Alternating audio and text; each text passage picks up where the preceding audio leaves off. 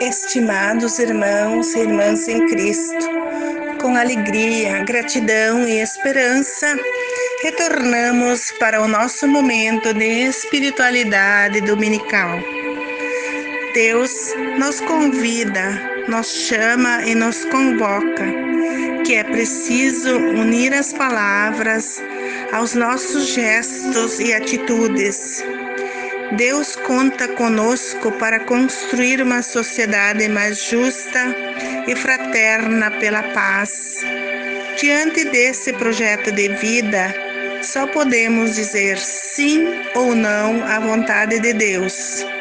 Somos convidados a responder com a nossa vida.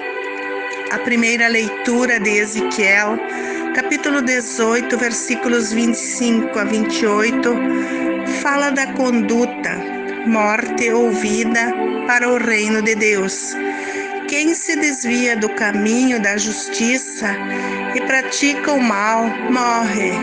Mas quando um ímpio se arrepende da maldade que praticou e observa o direito e a justiça, conserva a própria vida. Na segunda carta de Paulo aos Filipenses, ele nos alerta: não façais nada por competição ou vanglórias, mas que se valorize o outro com humildade e não se cuide somente o que é seu, mas também o que é do outro.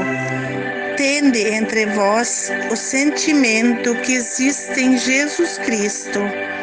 Ele esvaziou-se de si mesmo assumindo uma condição de escravo, tornou-se igual aos homens, humilhou-se a si mesmo, fazendo-se obediente até a morte e morte na cruz.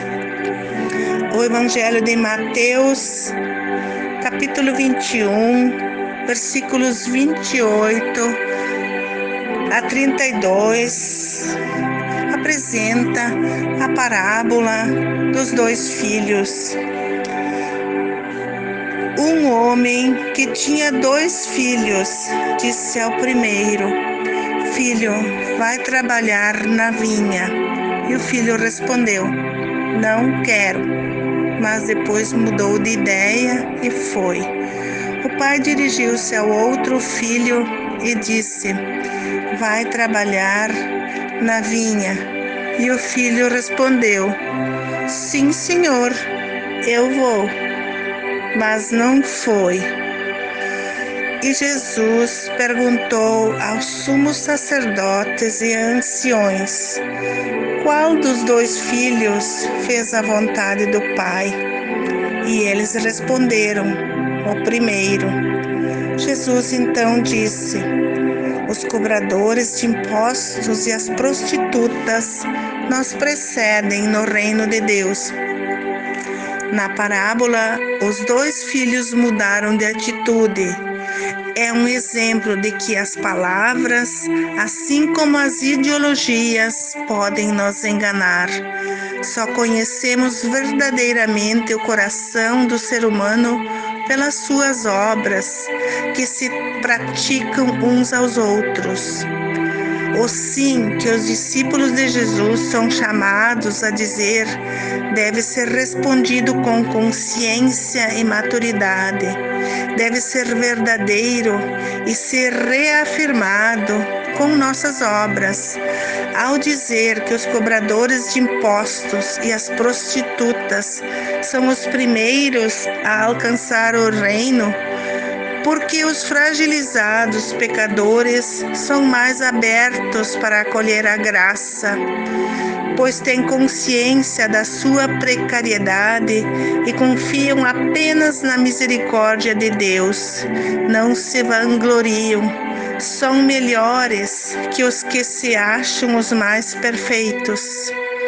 Nós devemos nos colocar sempre em atitude de conversão pois estamos sempre sujeitos a cair.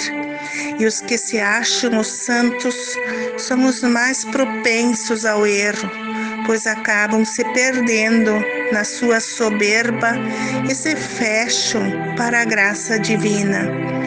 Que o Senhor nosso Deus nos abençoe e ilumine o nosso coração, para que nós possamos reafirmar